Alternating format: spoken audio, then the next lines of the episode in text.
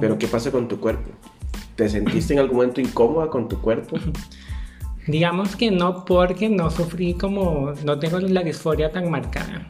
Entonces, digamos, obviamente quiero realizar los cambios y siempre pensé que me iban a salir senos y demás, pero como obviamente nací en el cuerpo masculino no iba a pasar.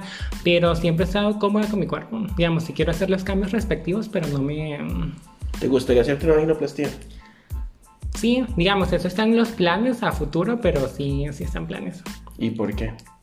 porque digamos ya eso sería como culminar la transición porque digamos al cortar como lo que son ya el testículos y todo lo demás pues ya deja tu cuerpo deja de producir testosterona entonces ya la feminización es muchísimo más entonces eso es como ya el top de, de las chicas trans ok pero entonces no tiene solo que ver con eliminar el pene también tiene que ver un tema hormonal Sí, digamos, de hecho, digamos, yo me podría quedar con el pene, pero cortar solamente los testículos y ya dejaría mi cuerpo de producir testosterona.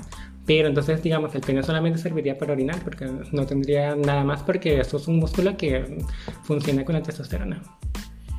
De la primera persona, ¿quién fue la primera persona que supo de tu, de tu idea de transicional? Ah, mis amigas. ¿Cómo se lo dijiste? ¿Cómo llega uno y le dice a alguien como, hola, eh, soy hombre pero me quiero convertir en mujer o me siento mujer? Digamos, eso nunca se lo tuve que explicar a ellas porque, digamos, ellas desde siempre me trataron como una chica. Digamos, si estoy hablando a mis amigas en el modelaje, que fue donde ya había abierto un poco más como el, el tema y lo que había, y lo había aceptado. Entonces, digamos, en el modelaje siempre me trataban como chica y además manejaba lo que era el modelaje andrógino, entonces digamos que por ahí me iba metiendo. Y digamos que nunca tuve como que decirles como que, sí, me identifico como mujer. ¿Hay alguien que no lo haya tomado bien? No, digamos, mis padres les choqueó un poquito, pero al mismo, ahí digamos, como que les choqueó, pero al momento ya como que si es tu cuerpo, tu decisión y te amamos, entonces todo bien. Digamos, fueron los únicos como que les pudo haber medio chocado ello. ¿En el amor? Y es un poco complicado porque, digamos, normalmente yo me identifico como una chica heterosexual, entonces... Ok, pausa ahí para, para que la gente entienda. ¿Te consideras una chica heterosexual? O sea, que te gustan los hombres, pero los hombres que son heterosexuales. Sí, correcto. Sí, es que digamos, los chicos gays no se van a fijar en una mujer porque a los chicos gays les gustan los hombres. Entonces ahí hay que tenerlo como claro. Entonces, digamos, al gustarme los chicos heterosexuales, cisgéneros, eh, es complicado porque, digamos, la sociedad juzga mucho, entonces digamos que algunos se sienten como cohibidos al salir con una chica trans de forma pública. Entonces tal vez quieran mantener una relación oculta, pero digamos que para ocultarme jamás para entonces nada que ver. Para ocultarte definitivamente no es la persona. No es la persona. Eh, ¿Actualmente estás soltera o en alguna relación? Estoy soltera. Soltera y cotizada. Y cotizada. Cotizada a través de OnlyFans. Cotizada a través de OnlyFans. ¿Cómo decide uno abrir un OnlyFans?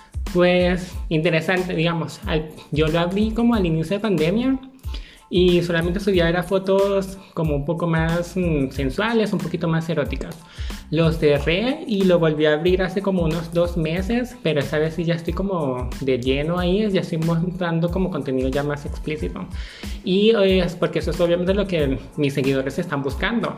Entonces, digamos, ha sido una experiencia muy buena y, e interesante porque eh, digamos, mayormente recibo muchos comentarios en mis redes sociales en parte sexual, entonces yo dije, si me tengo que calar esto, pues es mejor que me lo cales mientras me están pagando, entonces por eso también decidí abrirme OnlyFans. ¿Cómo te sentís cuando preparas el contenido de OnlyFans? ¿No hay ningún rollo? Eh, ¿No ves como que sea una prostitución camuflada? No, digamos, eh, bueno, podría ser una rama de prostitución, porque, pero, pero digital, porque no te están tocando. Eh, y cuando preparo contenido, pues me siento bien, porque yo estoy a gusto con mi cuerpo y, y sé cómo darme placer, entonces todo súper bien. ¿Qué es lo más extraño que te han pedido? Y bueno, una vez, digamos, porque yo en OnlyFans ofrezco cumplimiento de fetiches, entonces una vez un chico me pidió que si podía hacerle algo con scat que es al, digamos, como la parte en excremento, o sea, utilizar como excremento en la parte sexual. Y ahí obviamente me negué porque nada que ver. O sea, eso es como si ya un límite que no tocó. Pero fue Entonces, Pero que hayas cumplido. Y, digamos, los que he cumplido han sido como, entre comillas, mm, normales, porque una vez me pidieron como un video bondage, o sea, me tuve que amarrar y grabar yo sola porque estaba yo sola. Es todo un reto. Fue un- todo un reto, pero quedó todo lindo, así que si lo quieren, ahí lo pueden comprar. Eh, también he vendido mm, contenido de mi cabello porque tengo un conocido en Perú que, que tiene fetiche con el cabello y normalmente es el que paga como todos mis tratamientos. Entonces yo solamente grabo todo el, el proceso y se lo mando Pero sin contenido sexual. sin contenido. Solamente quiere ver cómo te cortan el cabello y te Cómo me pintan, cómo me secan, cómo todo lo que tenga que ver con cabello. Ya por eso entendemos, los que te conocemos, porque hay cambio de color de cabello cada mes. Sí, exacto. Está monetizado ese cambio de color. Está de cabello. monetizado. Eh, este es un, pro- un post de preguntas impropias, de las preguntas que la gente siempre se plantea, pero que le parecería una falta de respeto terrible preguntarte. Entonces, pues, creo que me gustaría que nos contaras eh, cómo se siente el hecho de que los homosexuales te discriminen, de que los heterosexuales te discriminen. Al final a los trans todo el mundo los discrimina. Sí, digamos, somos como la parte marginada de, de la sociedad. Eh, digamos, la comunidad LGBT, que ahí metemos más que, qué sé yo, a los gays, no entiendo por qué discriminan, porque me parece absurdo. O sea, se supone que es algo que deberíamos mantener como un respeto, pero, pero ya ellos, para, ellos dicen que no están de acuerdo con, con las plumas, con la feminización, con nada de eso. Además, a los chicos gays que son afeminados los discriminan también, porque son esos. Tienen muchas plumas que sueltan, entonces, digamos, como que no les gusta. Y me parece absurdo porque, si vamos a la historia, digamos, fue una, una mujer trans la que por la que tenemos, digamos, valores ahorita, derechos ahorita. El Entonces, documental está en Netflix. y el documental está en Les Netflix, y es muy bueno. ¿Alguna vez te has arrepentido o has dicho en qué me metí? Y digamos, cuando entro como en depresión, tal vez sí me hago como la pregunta, porque digamos, sí me cuesta como conseguir empleo. Y mm, entonces sí como que digo, o sea, si no hubiese comenzado con la transición, obviamente hubiese sido mu- mucho más fácil ya tener como una vía hecha, conseguir trabajo y, y trabajar en lo que estudié. O, o en lo que me quería dedicar. ¿En qué estudiaste? Y estudié publicidad. Entonces también soy, hago repostería y ahorita sé lo que es todo lo que es de barismo. Entonces digamos que tengo como conocimiento que puedo emplear en varias cosas. Pero me ha costado en cualquier área porque digamos la gente es muy... mm, discrimina mucho cuando vas a entrevistas. Entonces... ¿Alguna vez te han discriminado directamente? Ay, sí, horriblemente. ¿Y cómo? Digamos, cuando llegas a una entrevista eh, y ves a la persona que te va a hacer pasar, la forma en que te ve, o sea, te barren de arriba abajo con la mirada, entonces ya tú dices, ya no me van a llamar. Y dicho y así, no te llaman. O sea, y eso, y eso digamos, porque al final la gente solo nos está escuchando y no, no, no, no están teniendo, pues, viéndote, ¿verdad? Y eso que nuestra invitada de hoy es una persona sumamente femenina, es modelo y, y físicamente, pues no más allá del cariño que yo le tenga, pues físicamente es súper atractiva, ¿verdad? Qué difícil debe ser entonces para los chicos que no tienen la posibilidad de, pues, de verse tan bien, Para las chicas. para las chicas y los chicos. Eh, sí, digamos, um, es que digamos, si es un problema de, de imagen, porque la gente se fija mucho en, en cómo se ve la persona, te veas bien o mal, eh, igual te van a juzgar por tu orientación sexual o por tu identidad de género, más que todo en este caso. Y entonces, digamos, digamos, yo siento que yo me he visto bien, entonces, digamos, como tú tocas el tema, soy modelo, entonces digamos que tengo ese ese plus ahí de sé cómo comportarme, sé cómo vestirme, sé cómo dirigirme a la gente. Entonces, em, digamos, aunque tengo esa base, igual se me hace complicado. Entonces, digamos, como tú dices, es más difícil para alguien que tal vez eh, no tenga las mismas cualidades o, o no sea atractiva para algún tipo de personas. Entonces, siento que es mucho más difícil. Entonces, por eso, digamos, la mayoría de las chicas trans están en la calle prostituyéndose porque nadie les da trabajo. ¿Te parece que, algún, que te has sentido alguna vez como un objeto sexual simplemente? Ah, sí, desde toda la vida. ¿Y cómo se lucha con eso? Eh, digamos, eh, se aprende a, a llevarlo. ¿Se normaliza? Sí, digamos, porque desde siempre, digamos, un profesor que, estuve, que tuve en la universidad me dijo en, en un momento de que tienes que acostumbrarte porque a ti te van a ver como un objeto sexual siempre. ¿Y te gustaría que Y no como objeto sexual? Sí, de hecho sí, digamos, eh, ahorita me, me sirve porque estoy vendiendo contenido, Pero también me gustaría que no lo hicieran porque, digamos, yo espero tener, que sé yo, una pareja, ¿verdad? Largo, casarme y todo eso. Entonces sí preferiría como que eso ya se fuese bajando un poco. En el caso de tener una pareja, o bueno, el OnlyFans, ¿hace cuánto lo tienes? Hace como dos meses, más o menos. Hace dos meses y lo tuviste antes. Pero el de antes, digamos, era más, más, más suave. Más recatado, sí. ¿En algún momento has tenido pareja y OnlyFans al mismo tiempo? No, eh, digamos, tenía OnlyFans, eh, lo cerré y como al mes empecé a salir con un chico. Y eh, digamos, yo le comenté que tenía OnlyFans y todavía. En una, en una relación, una, en una futura relación o en una relación que viniera, si en este momento te pidiera cerrar tu OnlyFans.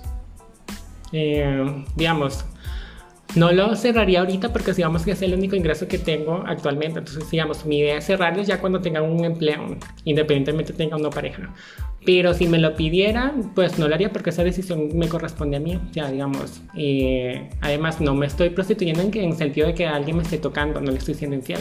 Solamente estoy vendiendo contenido. Claro. En... ¿Se ganan en OnlyFans? Sí, digamos, y es un poquito difícil, pero y hay que ser muy constante porque digamos como la aplicación no te sugiere suscriptores hay que estar buscando suscriptores por fuera de la aplicación entonces hay que por eso es que siempre estoy publicando por todos lados el enlace de OnlyFans porque es así la forma en que llegas a la gente y obviamente la idea es como que enganchar a los clientes y ya cuando se queden ahí digamos que paguen la suscripción mensualmente pues ya te va generando más dinero ¿quiénes son tus clientes? Eh, hombres, o sea, ¿qué promedio de edad? ¿sabes digamos, quiénes son? digamos no algunos solamente conozco como a tres. Y digamos, tienen entre 25 años a 60, más o menos. Y todos son hombres heterosexuales. Heterosexuales. ¿qué Y con algunos tienen novias, otros tienen esposas, y así. A lo largo de tu experiencia, es un tema interesante, a lo largo de tu experiencia como trans, de tu vivencia, ¿te parece que hay doble moral en muchos hombres heterosexuales? Sí, de eso, hay doble moral en todo el mundo, pero digamos, los hombres heterosexuales son muy, en ese tema. Los hombres heterosexuales son muy, sí, muy doble caras, digamos. Porque, digamos, en la calle cuando están con tus amigos o familia, pues te señalan y te juzgan, pero por una aplicación o cuando están contigo solas en una habitación, pues te, te quieren, te dan cariño, te, te hacen cosas que, que, la gente, que la gente piensa que no harían. ¿Has tenido relaciones con hombres que se identifiquen como heterosexuales y que tengan una relación con una mujer cis? Digamos, todos con los que yo salgo son, han sido heterosexuales, digamos, que salgas con una chica trans no dejas de no, ser no, heterosexual. Yo sé, pero me refiero, Eh, digamos, como, como estar con un chico que tiene novia y que es heterosexual, eh, pero que, digamos, no admite que le gustan las chicas trans. Ah, sí, con bastantes. ¿Y en qué rol sexual asumen por la mayoría de las veces? Normalmente activos. Digamos, y he estado como activa como con tres personas nada más. Y entre ellos han sido chicos heterosexuales que tienen novia. ¿Y cómo te lo? O sea, ¿cómo llegan a pedírtelo? Eh, ¿Cómo se deconstruyen de forma tan violenta digamos, en 10 segundos? En, en, ese momento yo tenía Grindr, entonces digamos por ahí hay muchos chicos heterosexuales que están buscando cómo, cómo experimentar. Entonces solamente al ver mis fotos me escribían y me decían que querían experimentar y, y, y ahí se daba todo. Y me decían, ah, pero yo quiero ser pasivo porque quiero que, que me penetres. Y yo, ok, salen listo. Ok, está bien, listo. Eh, pasar de OnlyFans a lo físico. Eh, digamos que está en. Está ahí como lo estoy procesando. Tal vez sí, tal vez no. Eh, pero como te dije, si lo llegara a hacer, cobraría un poquito caro porque, digamos, sé lo que valgo. Entonces, no todo el mundo está dispuesto a pagar lo que estoy cobrando.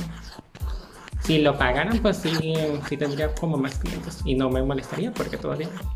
Sí, al final es, un, es, es, es ejercer un derecho y un trabajo. Sí, todo mientras todo sea con protección y cuidados, todo bien. Hablando de cuidados, ¿alguna vez has tenido miedo en la calle? Sí, siempre. ¿Por qué? Digamos, uno por ser mujer y andar en la calle, porque ahorita es muy inseguro para todas las mujeres.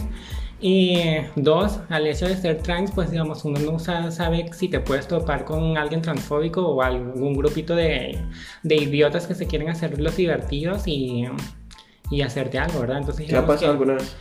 Eh, aquí me pasó una sola vez. Eh, fue que cuando iba para el trabajo estaba llegando como a la terminal de Lumaca y un grupo de obreros, era pleno día, eran como las 12 del mediodía, y se me acercaron y uno intentó tocarme el, el trasero, entonces digamos, y me empezaron a decir un montón de cosas. Fue como la única experiencia que he tenido. ¿Y cómo reaccionaste? Pues obviamente me congelé porque, digamos, primera vez que me pasaba y, y quedé así como en shock. Y solamente, digamos, entré en crisis y me monté en el bus y listo. ¿Te parece que, tengo una pregunta impropia, ¿te parece que no estar en tu país hace más fácil tu proceso de transición? Porque no tienes toda tu familia cercana, al final acá no, no tienes casi tu familia. Digamos, tengo, bueno, tenía a mis padres y a mis hermanos, pero se, ellos se fueron para España. Y, digamos, eso es lo de menos, porque, digamos, yo amo a mi familia, tíos, primos y todo eso, pero yo soy muy jodida en mi carácter. Entonces, digamos, si hacen algo o dicen algo que a mí no me gusta, pues se los digo en su cara. Entonces, digamos, ellos en ningún momento tenían, si llegaba a hacer la transición en Venezuela, no tenían por qué decirme nada porque me les iba a cagar. Directo. Entonces, eh, digamos, yo, siempre me, eh, sí, he sido como de que me respeten, porque, digamos, si no tienes derecho a estarme insultando ni discriminando por, por X cosa. Igual eso, digamos, va de, de muy de la mano de tu carácter, por ser una chica muy empoderada, por ser una chica con un carácter muy fuerte. Pero ¿no te parece que en el caso de otras chicas trans que conozcas, definitivamente el proceso es mucho más complicado? ¿Te ha favorecido esa forma de ser? Sí, digamos que me ha favorecido la forma de ser porque digamos que no me dejo de nadie, entonces eso es un punto a favor porque digamos no puedes dejar que te estén pisoteando porque si no te van a agarrar de trapito, pero también tiene que ver mucho con tu familia. Entonces digamos, como yo tengo el apoyo de mi familia, entonces digamos que ya eso es un, un avance muy grande. Hay chicas que tal vez se este, sientan un poco incómodas y también se sientan rechazadas porque digamos la familia no las apoya. Entonces conozco muchas chicas que las han corrido de sus casas o que han tenido que parar el tratamiento porque viven con, regresando a vivir con los padres, entonces es un poco complicado. Hablando del tratamiento, en este momento tú eres beneficiaria, beneficiaria del tratamiento por parte de la caja. Sí, correcto. ¿Cuáles son las consecuencias físicas del tratamiento? Digamos, y primero es el cambio hormonal, entonces digamos que tienes que adaptarte como al, a todo el cambio hormonal, es como, yo siempre digo que es como tener el periodo de los primeros meses porque tus emociones están para arriba y para abajo. Y eso son como las cosas un poquito más difíciles los primeros meses. Ya después obviamente tienes que estar haciendo chequeos porque puede ser que tu cuerpo rechace las hormonas o que ataquen o que no te estén dando como lo que te tienen que dar las hormonas, sino que te puede producir cáncer si los tomas eh, por tu cuenta.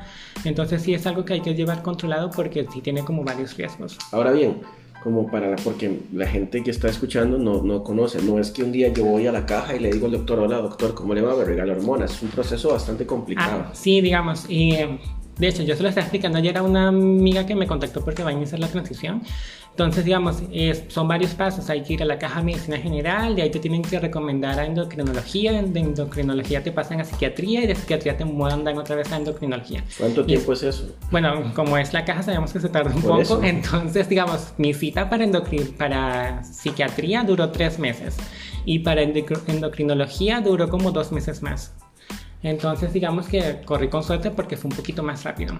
Entonces ya todo dependerá del, de la psiquiatra, si te da de alta el mismo día o si te manda más eh, a más citas. Digamos, yo corrí con suerte de que nada más tuve una sola cita y me dijo, sí, anda a tomar hormonas. Entonces al, cuando tuve la cita con, el con endocrinología, me hicieron otras preguntas y salí con pastillas de una vez. ¿De una vez? De una vez. Ok. Y ¿Cuántas pastillas se toma diarias, semanal? No sé cómo funciona. Digamos, es un tratamiento que es de por vida porque no puedes dejar de tomar estrógenos porque eso son, es lo que te feminiza. Y es una pastilla al día. Digamos, es una pastilla de estrógenos al día. Y, mm, ¿y qué más? Y, mm, y la que te bloquea la testosterona, a mí me mandaron media por ahorita, pero normalmente se toma una. Pero ahorita ya me pasaron hace como 3, 4 meses a las inyectables. Entonces ya, mm, digamos, los cambios son mucho más um, notables y más rápidos porque ya entro directamente al torrente sanguíneo. Entonces, ¿Cada cuánto te inyectas? Eh, cada 15 días. De hecho, hoy tengo que ir a que me coloquen la, la dosis que me toca. Y de, un día como hoy que te colocan la inyección, no hay ningún efecto secundario que tú digas hoy va a ser un día difícil por tal cosa. No, digamos, la, el cuerpo. la inyección sí es un poquito pesada porque es muy aceitosa te duele un poquito la pierna, como por una hora, pero ya después todo bien. O sea que es un proceso que al final pues es complicado, pero vale la pena. Sí, digamos, vale toda la pena del mundo. Digamos, desde que yo me tomé la primera pastilla, fui la persona más feliz de, del mundo. Porque ya estaba iniciando lo que quería. ¿Cómo hacer entender? Si yo, ¿cómo, cómo le haces entender a, a todas esas personas que no entienden y piensan que, que no, que simplemente es un chico que se quiere vestir de mujer o que simplemente es alguien que un día se levantó y se le ocurrió cruzar o transgredir las reglas del género? ¿Cómo le haces entender esa realización? ¿Cómo le, cómo le harías entender lo que se siente ser trans? Digamos, yo creo que nadie, nadie quiere tomar una decisión por la cual vas a ser juzgada el resto de tu vida o señalada o discriminada. Entonces, digamos, eso es algo que la gente siempre tiene que tener en cuenta. Digamos, uno no se levanta un día y dice, yo soy trans y me voy a vestir de mujer para que toda la sociedad se te venga encima. O sea, no, eso es algo de lo que ya tú te sientes en el interior de ser pequeña y es algo que exteriorizas. Entonces, digamos que, um, ¿qué es eso? Eh, es algo que uno toma y con lo que nace de su iniciación. Para ti, ¿qué sería la máxima realización como ser humano? En cuanto a lo físico. En general. Si, tú, si yo te dijera a ti la palabra realización, ¿con qué la asociarías? ¿Con qué sería?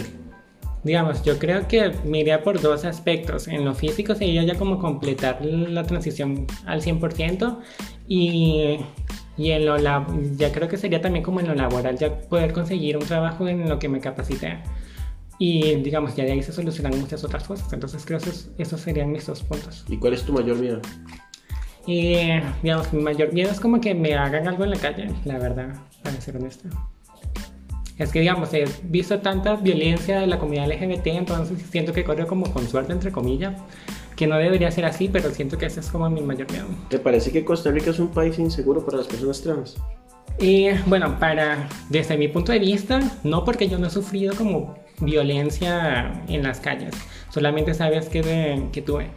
Y en la parte laboral, pero de resto, digamos, a mí me encanta Costa Rica. La gente es muy chévere, eh, la gente es muy linda y hay mucha gente que, joven que es muy abierta. También me topa con gente mayor que también es muy abierta, como otras que son cerradas, ¿verdad? Pero eso hay en todos lados. Y si tú tuvieras que devolverte en el tiempo al, a, la, a la chica o el chico en aquel momento, porque lo he visto muchas veces en tu TikTok, de 12, 13 años, ¿qué le dirías? Que, que, digamos que siga igual de fuerte que como está ahora, porque va a lograr lo que, lo que quiso en, o con lo que soñó en años, ¿verdad? Que le costó un montón comenzarlo, pero que, que al final lo logró y que se convirtió en una persona muy fuerte. ¿Te consideras una persona feliz? En parte. ¿Qué falta para que seas feliz? Eh, morirme. Eso lo editas, ¿verdad? Sí. Eh, vamos a ver, vamos de nuevo mejor. Eh, ¿Te consideras una persona feliz? en parte, es que digamos, normalmente sufro como de ansiedad y depresión, entonces digamos, tengo mis momentos. Hay días en que estoy en plenitud, ¿verdad? que soy, soy la persona más feliz del mundo. Hay otras que no, entonces digamos que todo depende como del día, del momento, de lo que detone cierta cosa, entonces... Pero en general sí, digamos, estoy feliz con lo que tengo ahora. Pero aquí, digamos, me gustaría hacer un paréntesis y, hacer un comentario. Al final, la salud mental no es algo que tenga que ver con tu, ni con tu orientación sexual ni con tu identidad de género. No. Entonces es como súper importante recordar que todas, todos y todas, pues somos vulnerables y está bien no estar bien, ¿no? Sí. Pero separando eso, separando los trastornos mentales que todos, todas y todos tenemos, eh, me incluyo en la, en, la, en la colada, ¿te consideras una chica plena?